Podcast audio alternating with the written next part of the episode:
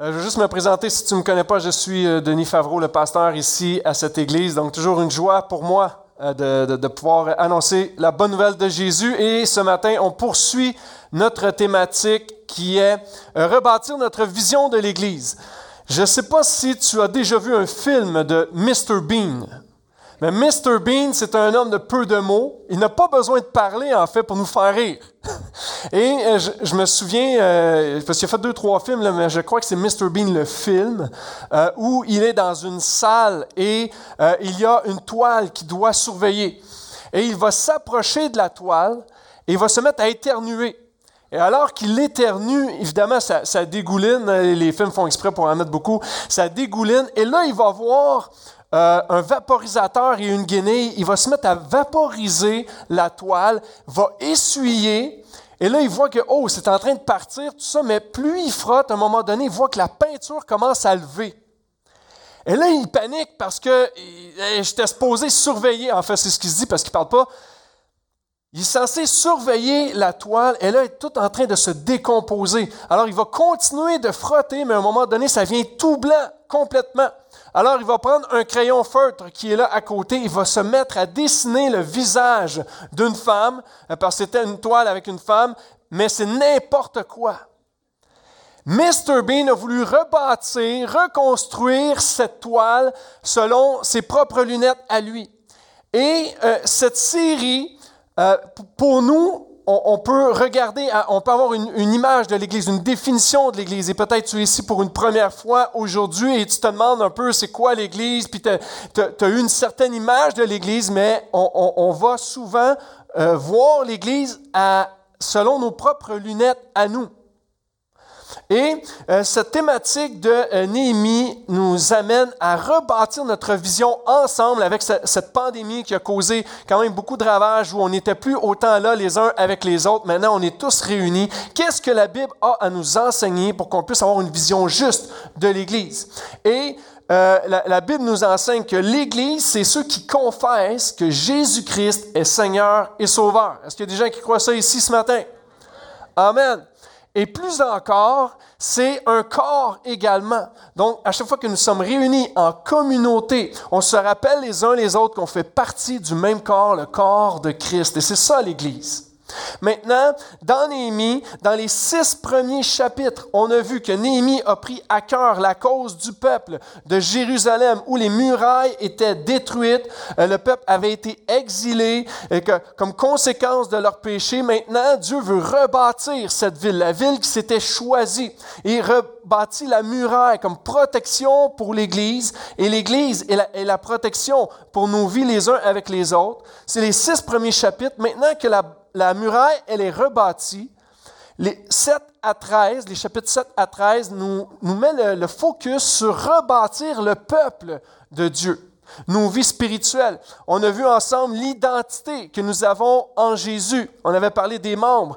Euh, il y a quelques semaines, j'ai apporté un message sur euh, lire la parole de Dieu, c'est de, se rebâtir avec la parole. Notre frère Jean-Sébastien a parlé de la prière également. c'est important de la, confession, de prier, de se rappeler ce que Christ a fait euh, pour nous. On a vu la semaine dernière la générosité de Dieu envers nous qui a une conséquence directe dans notre générosité envers lui et envers les autres. Et aujourd'hui, et on a terminé le dernier verset la semaine dernière, c'était ainsi, nous n'abandonnerons pas notre assemblée, nous n'abandonnerons pas notre Église. Et ce matin, pour Néhémie 11, c'est rebâtir notre passion des âmes. Rebâtir notre passion des âmes. Pour moi, lorsque j'étais en confinement pendant la pandémie, euh, je me disais, bon, OK, on ne peut plus vivre l'Église ensemble, mais on est encore l'Église, puis ça, ça, donne une belle occasion de parler de Jésus aux gens autour de nous. Mais le danger, c'est qu'en ce moment, on est tous revenus, puis on peut être sur le pilote automatique. Il, y a, un danger à ça. Et le texte va nous, enseigner euh, le, le cœur de Dieu par rapport à la passion des âmes. Parce qu'il faut comprendre que l'âme est immortelle. Hier, je faisais une funéraille et euh, le corps est passager. Sur cette terre, mais notre âme est éternelle. Soit qu'on passe l'éternité avec Dieu ou l'éternité sans Dieu, ce qu'on va appeler l'enfer. On ne parle pas beaucoup de ça aujourd'hui, euh, parce qu'on on se dit tous une bonne personne, on croit qu'on va tous aller au ciel, mais la Bible est claire. Il y a un enfer aussi. Ceux qui n'auront pas placé leur foi en Christ, la conséquence de leur péché, c'est l'enfer. Mais Jésus a dit, celui qui croit en moi va vivre même s'il meurt, parce qu'il y a la vie éternelle. Ça, c'est une bonne nouvelle. Maintenant, il y a un danger pour nous d'être sur le pilote automatique alors qu'on est tous réunis, mais Jésus va revenir. Et on a euh, une responsabilité en tant que peuple de parler de Jésus-Christ. Et j'aime me rappeler toujours cette phrase que le christianisme est toujours à une génération de s'éteindre. Si on ferme nos bouches, mais la prochaine génération ne pourra pas entendre parler de Jésus. Et c'est important qu'on puisse euh, le faire, communiquer cette bonne nouvelle. Donc, si tu as la parole de Dieu, je t'invite à l'ouvrir dans Néhémie 11 et je, réitère que, je, en fait, je vous encourage à chaque semaine de venir avec votre Bible dans les mains. Je sais que les versets sont sur l'écran, mais en tout cas, c'est le fun de tourner dans, la Bible ensemble. Néhémie 11.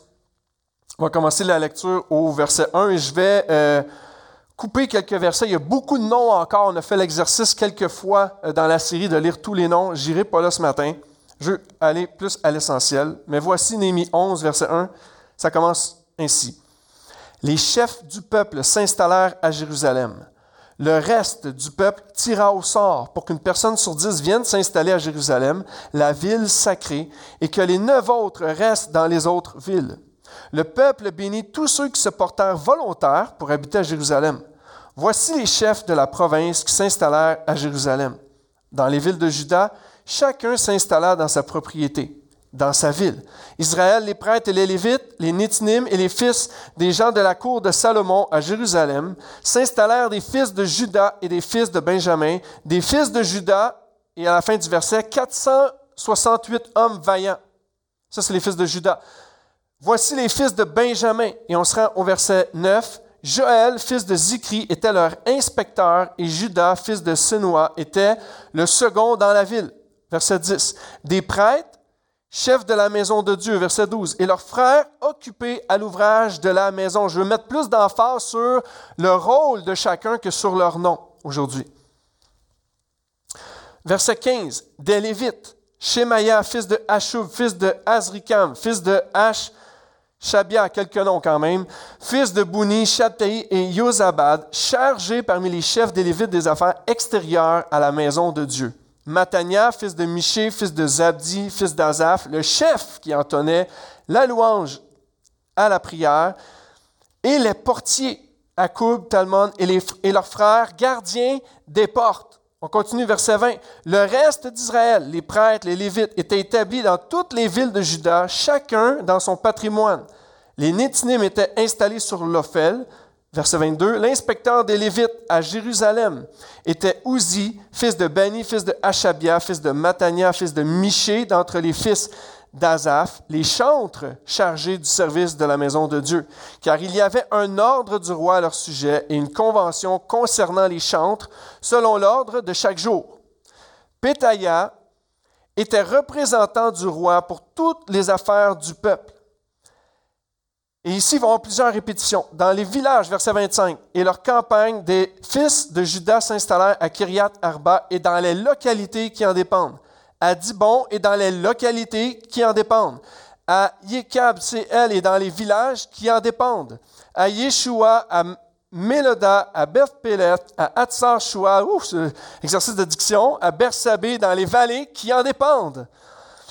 Tiklag, à Mekona et dans les localités qui en dépendent. Ils installèrent euh, leur, campement depuis Bersabé jusqu'à la vallée de Hinnom. Les fils de Benjamin s'établirent depuis Geba à Mikmas, à Aya, à Bethel et dans les localités qui?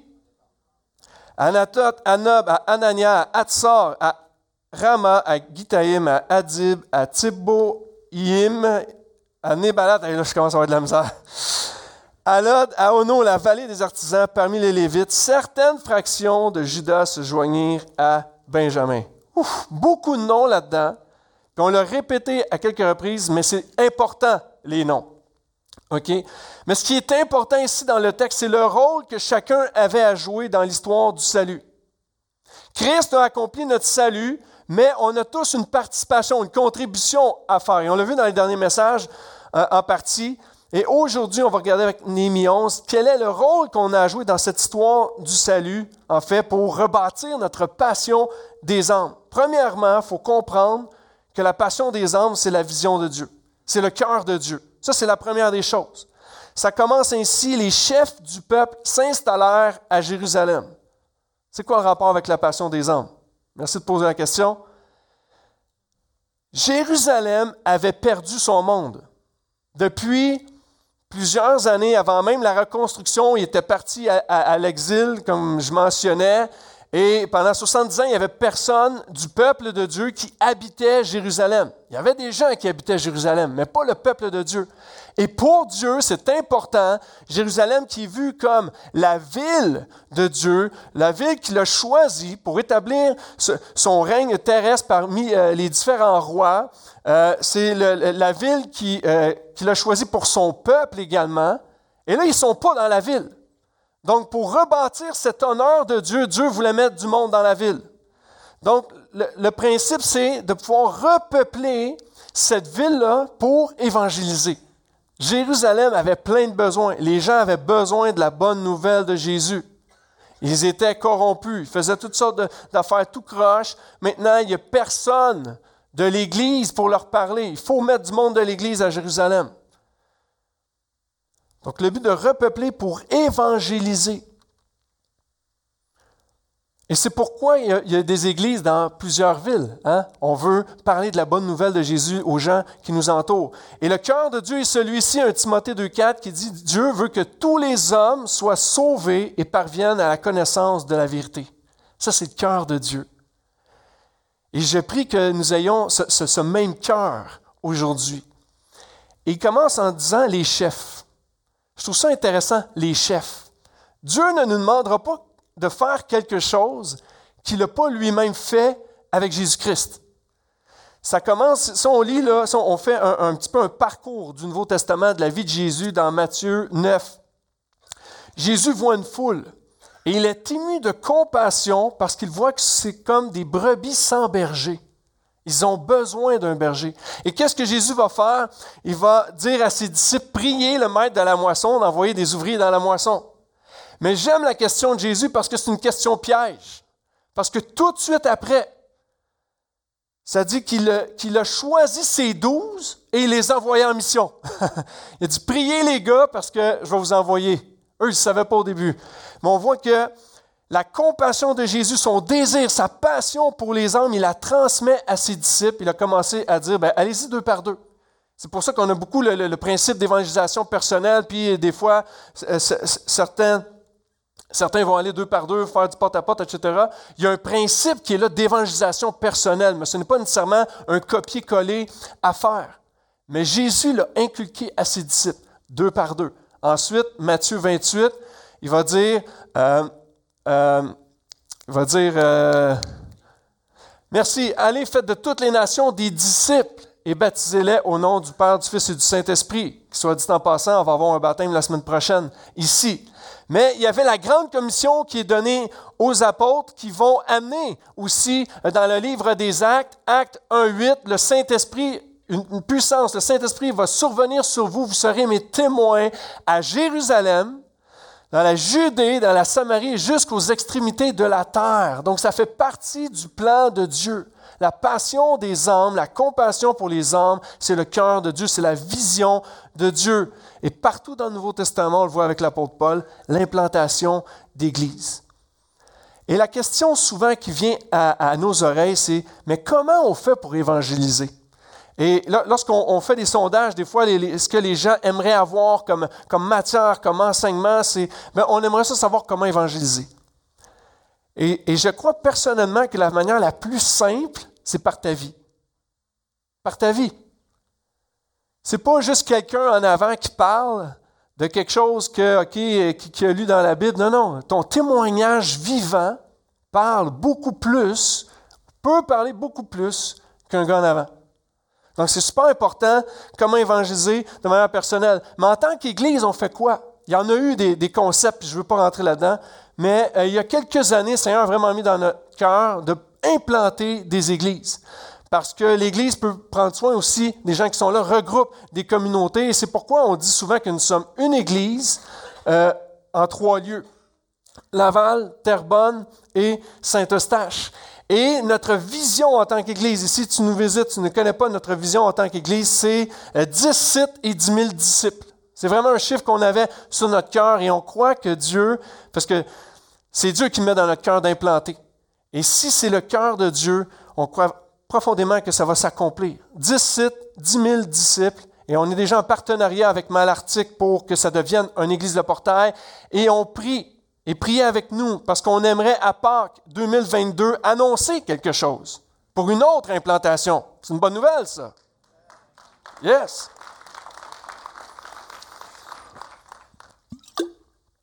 Mais priez avec nous. Et il y en a qui se demandent, OK, mais c'est qu'est-ce qui se passe dans les autres sites? Je vous dirais que le concept d'implantation, c'est un peu comme un Tim Horton. Que tu ailles au Tim Horton à Saint-Eustache ou que tu ailles au Tim Horton en Abitibi, tu vas voir la même chose ou à peu près peut-être un ou deux produits qui vont varier selon la clientèle de la région. L'implantation, c'est la, même chose, le même enseignement, les mêmes services à l'Église de Portail, mais des petites choses près pour bien répondre aux besoins. Donc ça, c'est la première des choses. Le cœur de Dieu, c'est repeupler pour évangéliser, qu'on puisse évangéliser ensemble.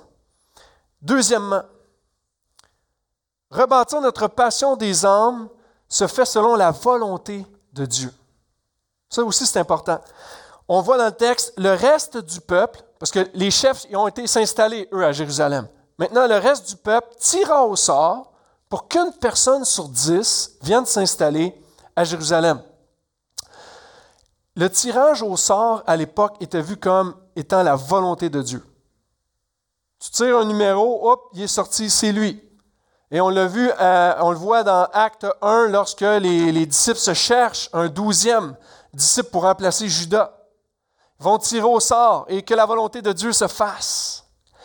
Encore aujourd'hui, on est beaucoup sur des, signes comme ça, puis des toisons, puis on cherche absolument, euh, comme si euh, on met Dieu au défi continuellement, mais on voit beaucoup plus dans le Nouveau Testament que le Saint-Esprit nous communique quelle est la volonté de Dieu.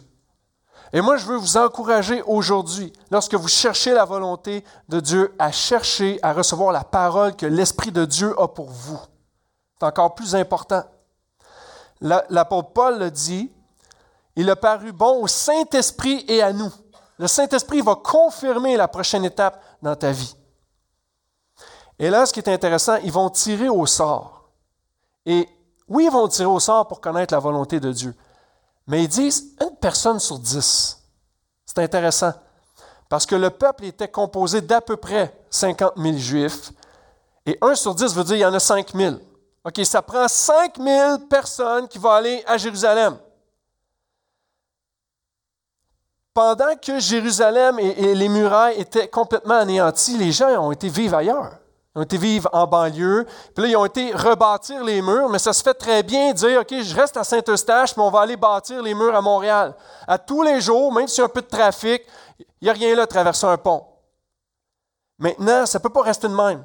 Ça prend du monde dans la ville. Hey, écoute, on, on, a travaillé fort pour ça. Maintenant, il faut être là dans la ville pour parler de la bonne nouvelle. Et ils ont tiré au sort pour que, la, oui, que la volonté de Dieu s'accomplisse, mais parce qu'en bout de ligne, Dieu décide de, l'appel qu'il y a sur ta vie, précisément. C'est Dieu qui décide.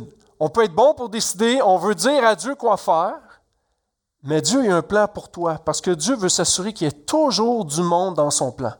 Ce n'est pas ton plan, c'est le plan de Dieu. Et s'il n'y avait pas de tirage au sort, tout le monde aurait pu dire non, non, nous, on reste dans notre confort. C'est hallucinant des fois qu'on est en équipe pastorale, on peut être une douzaine, et là, des fois, on va dire, qui, qui, qui, voudrait prier pour telle requête? Puis là, on fait tous nos, bons pasteurs, on dit, on va laisser la chance aux autres. On est tous pareils. Fait que là, on attend, des fois, c'est un 5 secondes, puis ça commence à être malaisant. Puis là, tu dis, ben, c'est parce que moi qui ai prié euh, la semaine passée, euh, je vais laisser ma place à d'autres. Puis On est tous comme ça, on, veut laisser la place à d'autres. Dieu dit non, non, non, non. Il dit, moi j'ai besoin de monde, on va tirer au sort, toi, faut.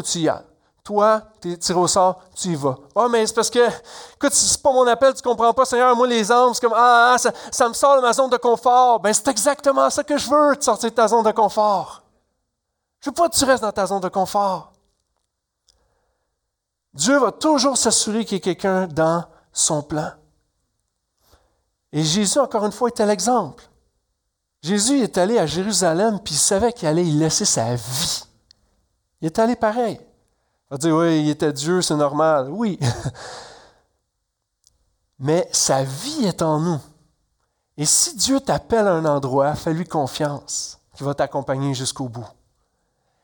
Et ce serait facile de rester en banlieue. Là, je, je, le mets vraiment dans notre réalité à nous, ici.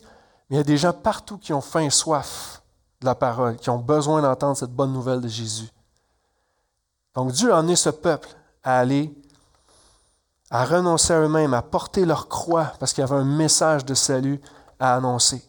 Maintenant, je sais que ce n'est pas évident, sortir de notre zone de confort. Oh, puis ça peut être quand tu es au travail lundi matin, puis ah, tu sens qu'il faut que tu parles, mais tu dis rien parce que tu es gêné, puis ah, il me semble ça va me coûter beaucoup de juste ouvrir ma bouche, mais c'est souvent dans ces moments-là, justement, que Dieu veut se servir de toi de manière extraordinaire. Il y a un plan déjà de préparer d'avance, on a juste à entrer dedans. Et voici le verset 2. Le peuple bénit tous ceux qui se portèrent volontaires. J'aime ça.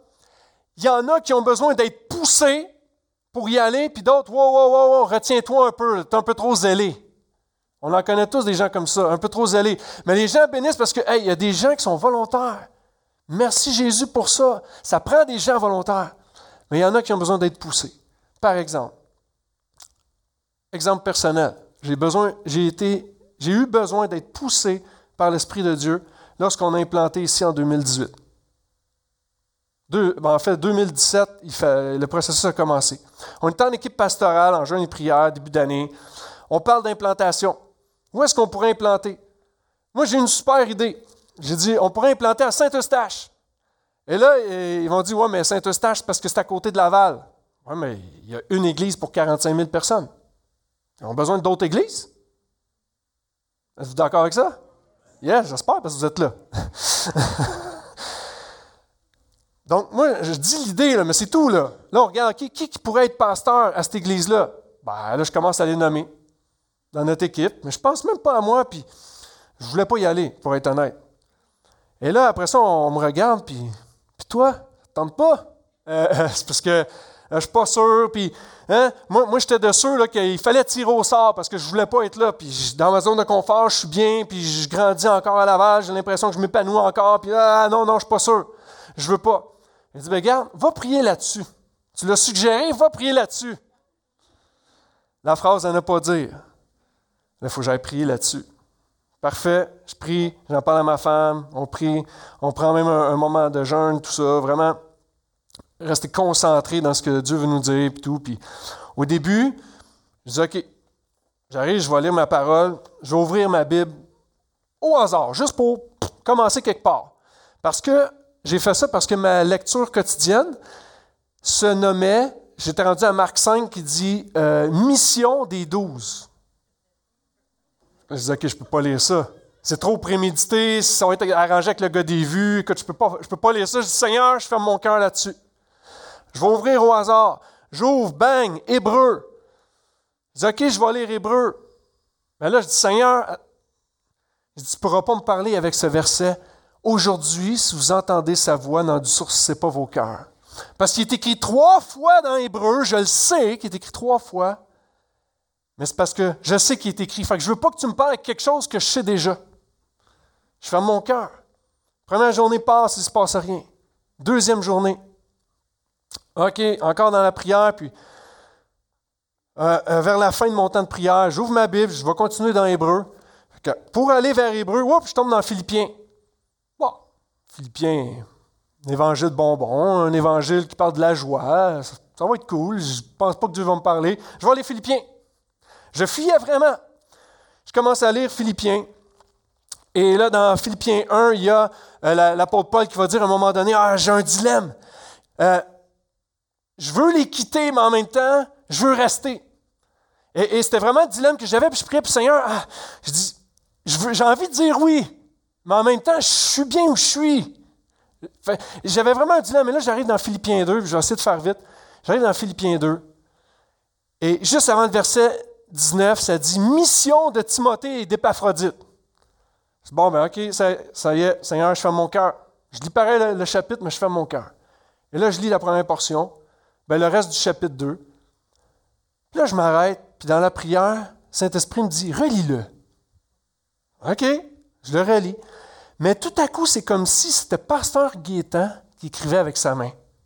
Pasteur Gaétan, si vous ne savez pas qui il est, c'est le pasteur principal de l'Église de Portail. Et voici, ça dit, j'espère, puis là, je vais remplacer le nom de Timothée par le nom de Denis. Parce que c'est comme ça vraiment que le Saint-Esprit me parlait. J'espère dans le Seigneur Jésus vous envoyer bientôt Denis, pour être moi-même rassuré par les nouvelles que j'aurai de vous, car je n'ai personne d'autre qui partage mes sentiments pour s'inquiéter sincèrement de votre situation.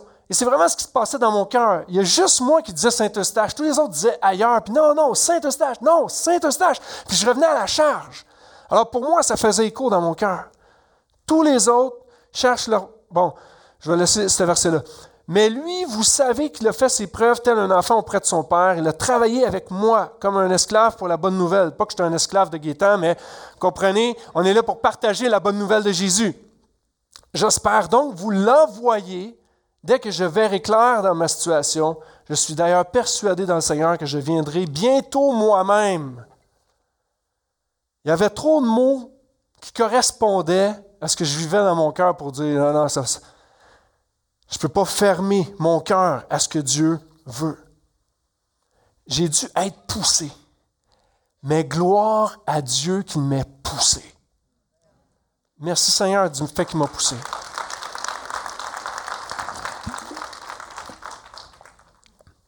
Et toute la gloire va à Dieu parce qu'encore aujourd'hui, j'ai envie de rester caché chez nous à l'occasion. Mais le peuple avait compris, c'est Dieu d'abord, nous après. La volonté de Dieu d'abord. La nôtre, c'est secondaire. Qu'est-ce que Dieu veut? Et si tu as de la difficulté à trouver la volonté de Dieu, lis, prie, écoute. Lis, prie, écoute. On veut toujours trouver des signes extérieurs.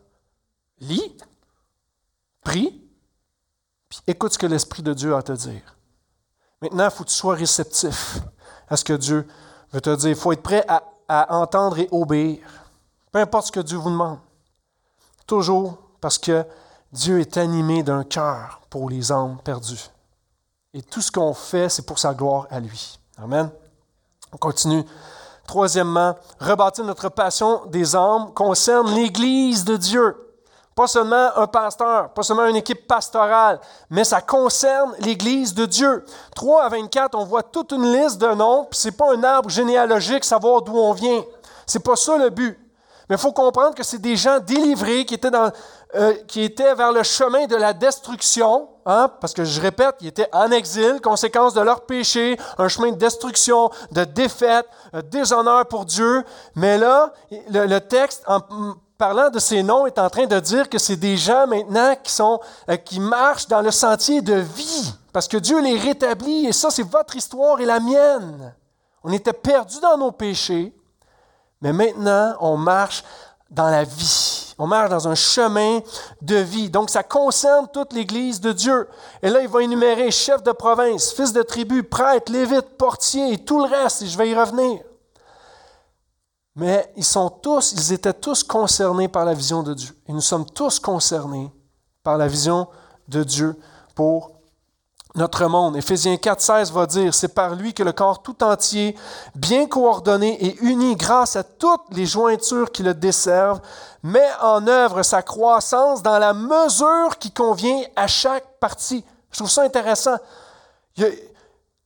C'est comme si le corps de Christ doit être proportionné. On a tous vu quelqu'un à quelque part qu'on a l'impression qu'il y, a une disproportion dans ses membres. Peut-être même tes deux, tu regardes tes deux pieds, sont disproportionnés. Hein, il y en a toujours un plus long que l'autre. Ici, qui convient à chaque partie. Dieu s'assure qu'il y a une belle proportion parce que chacun a sa part pour se construire lui-même dans l'amour. Et je veux juste dire merci à vous aujourd'hui. Merci d'avoir accepté. Wow! Merci d'avoir accepté de suivre Jésus.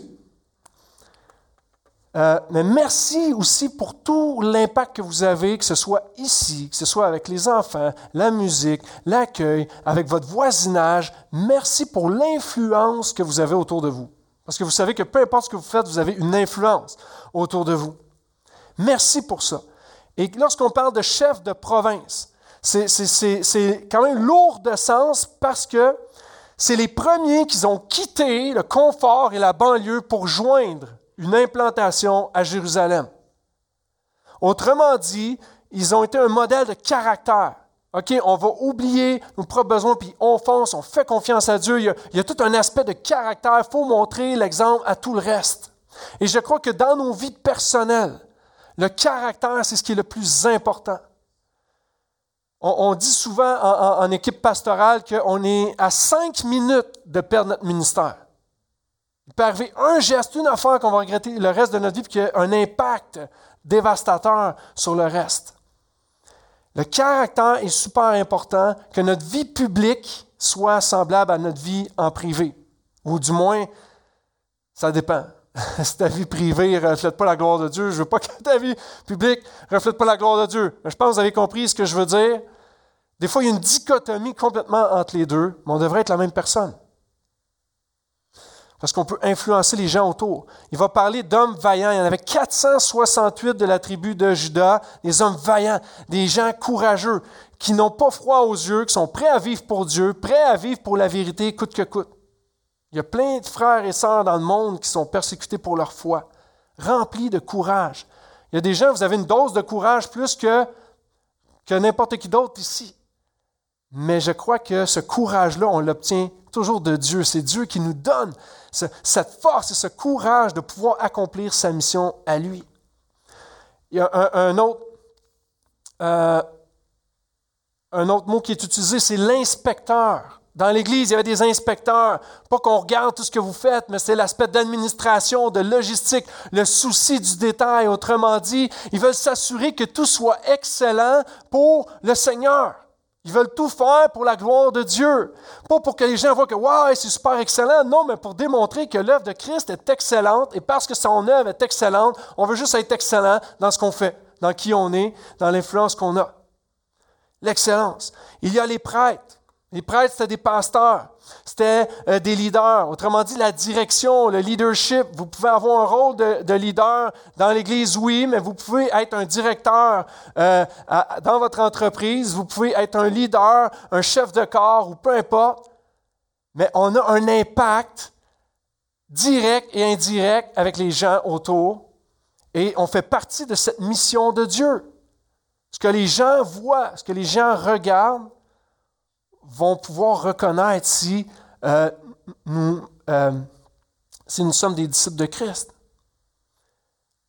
Euh, ensuite, il va parler de Lévites. Les Lévites, il y avait deux fonctions. S'occuper de l'extérieur de l'Église, donc vraiment tout ce qui était rattaché à l'Église, mais à l'extérieur. À l'extérieur du dimanche matin comme ça. Donc, prendre soin des gens, euh, peut-être faire des, rencontres de membership, euh, de, vraiment aller aider un frère, une soeur qui est dans le besoin, etc.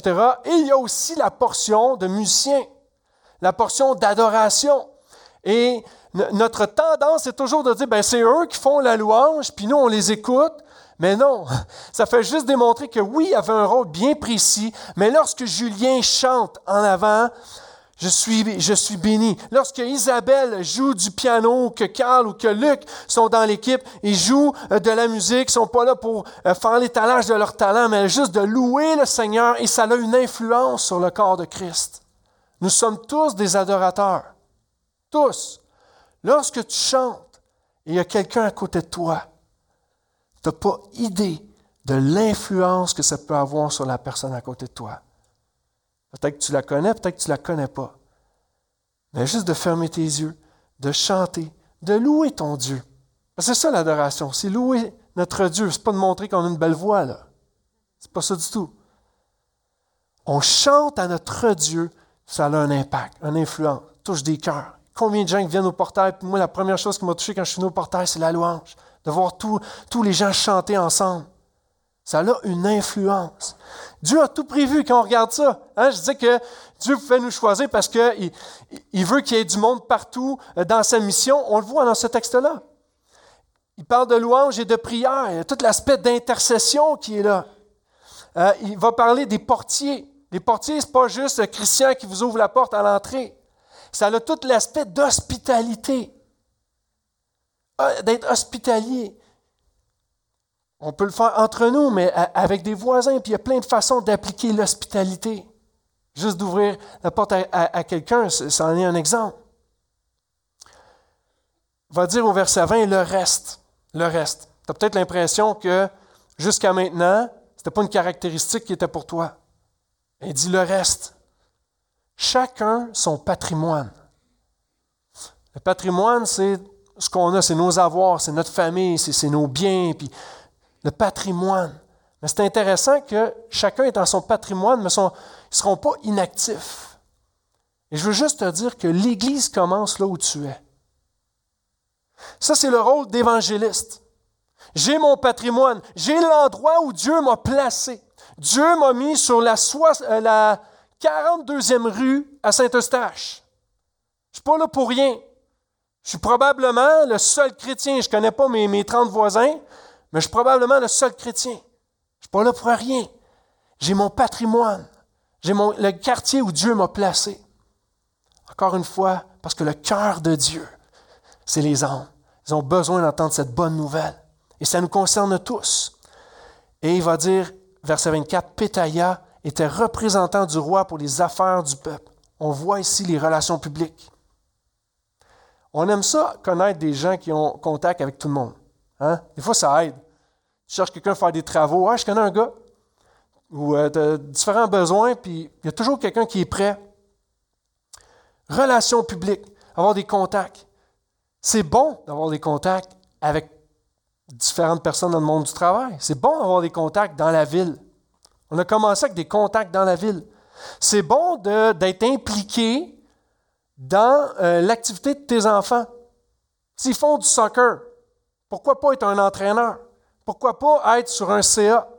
Pourquoi pas juste d'avoir une implication quelconque? Même si oh, tu pourrais ne pas parler Jésus ou quoi que ce soit, ton attitude de bonne conduite sportive, c'est super important.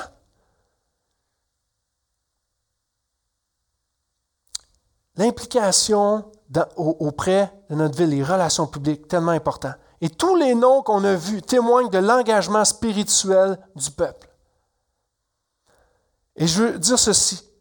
Le christianisme, ce n'est pas l'affaire des héros. Hein. Des fois, on regarde des pasteurs, on peut les mettre sur des piédestals, puis on, est pareil comme vous. On est des gens ordinaires. Et ce n'est pas l'histoire de, de, de, Paul, de Pierre ou de, de Billy Graham à une époque pas si lointaine, puis tu pourrais en nommer plein d'autres aujourd'hui.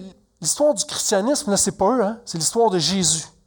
C'est l'histoire de Jésus, et Jésus se sert de gens bien ordinaires comme vous et moi pour l'avancement de son œuvre. Et pour vous donner un, exemple, vraiment, c'est quand ça me permet de, voir toutes les étapes ou comment Dieu s'y est pris pour arriver à ses fins, je suis juste émerveillé. Il y a de ça, je pourrais dire, il y a au moins 80 ans, peut-être 75 ans de ça. Un homme travaillait dans une usine de néon. Puis, euh, il était juste un chrétien fidèle. Euh, usine de néon, puis là, il voit un collègue qui est là, puis il commence à lui parler de Jésus, puis il veut l'inviter à une de prière, puis il dit Je veux rien savoir de ton Jésus. Parfait, pas de problème. La semaine d'après, il revient écoute, tu devrais venir à notre réunion de prière, puis ça te ferait du bien, puis Ah, je veux rien savoir de tes réunions de prière. Jusqu'à temps où il a fini par venir à la réunion de prière, et le Saint-Esprit a changé son cœur. Ça n'a plus jamais été le même homme. Mais cet homme-là, dans le, ministère que Dieu lui a accordé, prêche fidèlement la parole de Dieu. Et il y a quelqu'un assis dans la salle qui s'appelle Samuel Lecomte, qui est le fondateur de l'Église Le Portail, ou anciennement Église évangélique de la Rive-Nord. Le fondateur de cette Église se trouvait dans la salle. Accepte Jésus, place sa foi en lui, marche fidèlement avec Dieu Aujourd'hui, si on est ici à parler de ça, Ça partit d'un homme dans une usine de néon. Tout ça pour vous dire qu'on ne peut pas mépriser le petit commencement, la petite invitation. Des fois, hein, on peut inviter des gens, mais de toute façon, ils me disent toujours non. Mais peut-être que la fois d'après, il va dire oui. là, je ne dis pas des harceler et de leur taper sa tête. C'est pas ça que je dis. Il faut de la sagesse. Mais Saint-Esprit te met à cœur d'inviter quelqu'un, invite quelqu'un. Qui sait qui, va arriver suite à ça? Et je termine. J'invite les musiciens. Ultimement, rebâtir notre passion des âmes. C'est le cœur de Dieu, c'est la vision de Dieu. Il va toujours agir selon sa volonté. Ça concerne l'Église de Dieu, mais c'est pour le rayonnement de Dieu. C'est pas pour te vanter que tu as ouvert la bouche. C'est pour le rayonnement de Dieu. On, l'a vu, je vous ai fait même répéter, je vous ai fait participer. 25 à 36, c'est dans les villages et leurs campagnes. Des fils de Judas s'installèrent à Kiryat Arba et dans les localités qui en dépendent. Il y a vraiment un principe important que les catholiques ont compris. À chaque village québécois que tu fais, il y a une église dans un endroit névralgique dans la ville ou dans le village pour que les gens puissent venir à l'église, puissent entendre parler de Jésus. Ça, c'est eux qui nous ont appris ça finalement. Et maintenant, on doit réaliser que Dieu veut œuvrer aussi de, de cette même façon. C'est-à-dire que lorsqu'on a implanté à Laval, on est conscient qu'on rejoint des localités autour. En implantant à Terrebonne, on rejoint des localités autour. Lorsqu'on implante ici, on rejoint des localités autour. Qui ne demeure pas à Saint-Eustache ici ce matin? Oh, quand même plus que la moitié. Alors, d'implanter ici permet d'avoir un rayonnement autour. Et je crois qu'encore dans toutes nos prochaines implantations, on veut des endroits névralgiques que Dieu va nous dire parce qu'il y, y a plein d'endroits autour qui ont besoin d'une église pour entendre parler de la bonne nouvelle de Jésus. Toujours pour le rayonnement de Dieu. Et je compris, je compris ce matin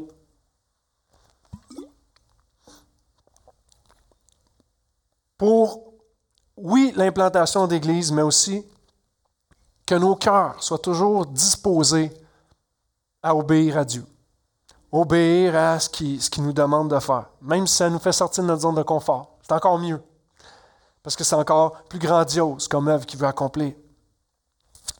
On va être émerveillé de voir ce que Dieu fait. Mais priez pour trois choses. Le texte dit, ils installèrent leur campement. Tu arrives à un, endroit, tu t'installes. Et en tant qu'Église, on est en train de regarder pour une nouvelle implantation. Quel endroit Dieu veut qu'on s'installe en tant qu'Église pour euh, implanter? Et on aimerait annoncer, comme j'ai dit, à Pâques 2022, on aimerait annoncer quelque chose. Et ça peut être une nouvelle implantation, ça peut être une revitalisation d'église comme on fait en Abitibi en ce moment. Il y a plusieurs euh, façon de, pouvoir être présent dans les communautés, mais je veux qu'on là-dessus. Deuxièmement, ça dit ils s'établir. Non seulement ils s'installent, OK, on, décide, on prend la place maintenant. L'effet de s'établir, c'est qu'on met nos deux pieds à cet endroit. Je crois vraiment. Je vous disais tantôt que, bon, je disais Saint-Eustache, puis une des raisons pourquoi je voulais qu'on implante à Saint-Eustache, j'étais résident de Saint-Eustache. Parce qu'on avait nommé d'autres places, mais je dis, écoute, si c'est ailleurs, ça ne m'intéresse pas. Puis peut-être que Dieu m'aurait fait changer d'idée. mais l'idée, c'est que pour moi, c'est important. Mon quartier, c'est là que je suis. Puis, donc, je me suis planté les pieds là pour euh, être dans mon quartier, puis être dans cette mission-là. Et il y a toute la portion du cœur de l'implanteur. Puis là, si vous restez ailleurs qu'à Saint-Eustache, je ne vous dis pas de, venir vous établir ici nécessairement. Dieu vous a dirigé, OK? Mais je parle juste du principe général. Le peuple s'établir. Et je crois vraiment à l'importance de dire, OK, lorsqu'on est là, on ne veut pas juste s'installer ou venir visiter, puis non, on s'établit, on s'engage, c'est notre Église, il y a des gens à rejoindre pour Jésus, et c'est vraiment le pas de foi qu'on fait. Et je veux souligner aussi... Euh, euh, l'appel de, François Poirier. Est-ce que tu peux te lever, François, juste une seconde? François, c'est quelqu'un que nous avons baptisé pendant la pandémie. Puis, il a senti sur son cœur vraiment l'appel de, joindre une église dans sa région. Euh, il s'est installé ici pour fortifier sa foi, tout ça, mais il sent que Dieu l'appelle à s'établir. Il est dans la région de Valleyfield et il y a une église qui a besoin à Valleyfield et il a senti dans son cœur que je vais m'établir à Valleyfield pour annoncer la bonne nouvelle de Jésus. Et je veux qu'on prie aussi en même temps pour ça ce matin. Et dernièrement, et là, c'est là que je veux faire appel à tous ici. Le texte nous dit certaines fractions, il y avait les fils de Judas et de Benjamin, certaines fractions se joignirent pour répondre à l'appel. En fait, euh, excusez, c'est moi qui l'ai rajouté. Certaines fractions se joignirent. Et j'aime ça le fait qu'on se joint, c'est pas juste le projet euh, d'une église dans le sens que c'est l'équipe pastorale. Non, c'est le projet de tout le monde. Est-ce que ça se peut que Dieu m'appelle à? Est-ce que ça se peut que la prochaine implantation, ah, mais je suis bien ici, j'ai eu plein de relations, pasteur, puis ah, je me suis fait une famille, mais peut-être que Dieu va t'appeler à aller ailleurs. Je veux juste qu'on prie ce matin pour que le Seigneur garde nos cœurs ouverts. C'est ça mon point. L'implantation, on va vous présenter ce matin. Là. Ça se peut que le Seigneur t'appelle dans un autre de nos sites jusqu'à maintenant, ça se peut. Mais juste qu'on prie ensemble que le Seigneur nous garde avec le cœur ouvert et disposé parce que c'est sa mission à lui. Amen. Est-ce qu'on peut se lever ensemble? Pendant Isabelle commence à jouer tout doucement. Juste qu'on ait cette attitude de prière. Ah, Seigneur Jésus.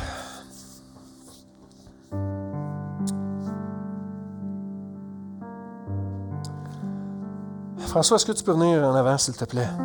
Moi, ça, prier avec toi et que toute l'Église puisse te voir prier avec toi aussi. Le Seigneur, ce matin, on est ici devant toi, comme des, des vases euh, récipiendaires de ta grâce. Parce que nous étions tous sur un chemin de destruction. On l'a chanté en introduction. Nous sommes passés de l'ombre à la lumière. Nous étions dans un chemin de destruction par notre péché, mais par ton sacrifice, tu nous as donné la vie, Seigneur. C'est une grâce que tu nous fais. nous sommes sauvés au moyen de la foi, Seigneur. Et merci de nous avoir donné cette foi nécessaire pour croire en toi. Et maintenant, nous marchons dans ce sentier de vie, mais combien de personnes encore marchent dans un sentier de destruction? Et Seigneur, ouvre nos cœurs ce matin. Prépare nos cœurs à ce que tu peux avoir pour nous, soit maintenant, aujourd'hui, dans les prochaines minutes ou dans les prochains mois, les prochaines années. Ce que je réalise depuis que je suis, euh, pasteur, c'est que, et que je regarde en arrière, tu as préparé toutes les étapes de mon cheminement. Et je sais que tu fais la même chose avec chacun de nous. Des fois, on ne comprend pas pourquoi on est à tel endroit en ce moment. Mais il y a un cheminement que tu fais. Pour que, avec le recul, on se dise, ben, gloire à Dieu. C'est vraiment Dieu qui a permis ça. Parce que moi, j'aurais pas pu être là. Moi, j'aurais pas été capable de. Merci de nous révéler étape par étape. Et Seigneur, avec euh, ces étapes qu'on voit dans le texte, où le peuple s'installe. S'installe, on, va voir un peu qu'est-ce qui va se passer. OK, il euh, faut parler de Jésus, on fait une nouvelle implantation, on s'installe. Mais tu appelles des gens à s'établir aussi, c'est une autre étape. Alors qu'on est tous ici en prière aujourd'hui. Seigneur, premièrement, dirige-nous pour la prochaine implantation, là où tu veux que l'Église implante. On ne veut pas que ce soit notre volonté, la tienne, Seigneur, qu'on veut. Est-ce que c'est complètement nouveau? Est-ce que c'est une revitalisation? Dirige-nous, Seigneur, en tant qu'Église. Et, et, je prie devant tout le monde parce que même si c'est une décision pastorale qui va être prise, je veux que l'Église prie pour nous. Prie pour cette nouvelle implantation. Seigneur, alors qu'on voit qu'il s'établit, et, et je te rends grâce pour François ici, aujourd'hui, qui, a, qui sent cet appel de, de pastorale, de, prendre une église, de, s'impliquer, de s'investir dans une église à Valleyfield. Seigneur, je te remercie qu'il a été obéissant à ta voix. Maintenant, dirige-le. Lui qui est déjà établi à cet endroit.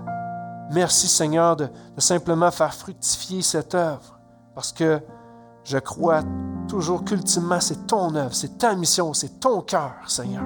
Et merci de l'avoir appelé. Seigneur, et je prie pour chacun de mes frères et sœurs ici présents. Et des fractions de, des familles se joignaient ensemble. Seigneur, ton, ta mission, c'est une question de tous. Tout le monde est concerné dans cette mission. Et je prie.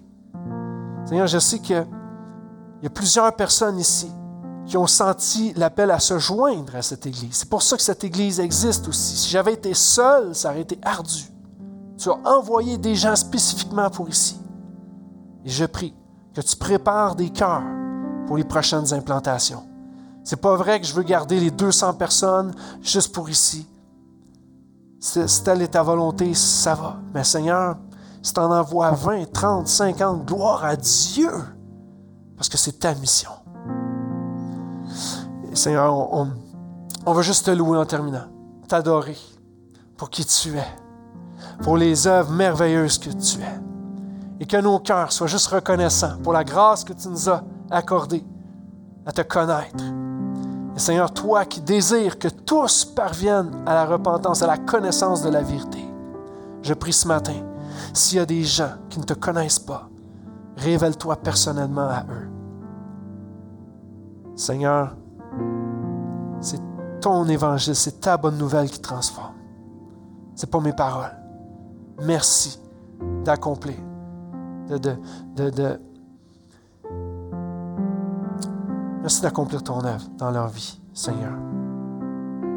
Amen. Louons, chantons ensemble. Merci.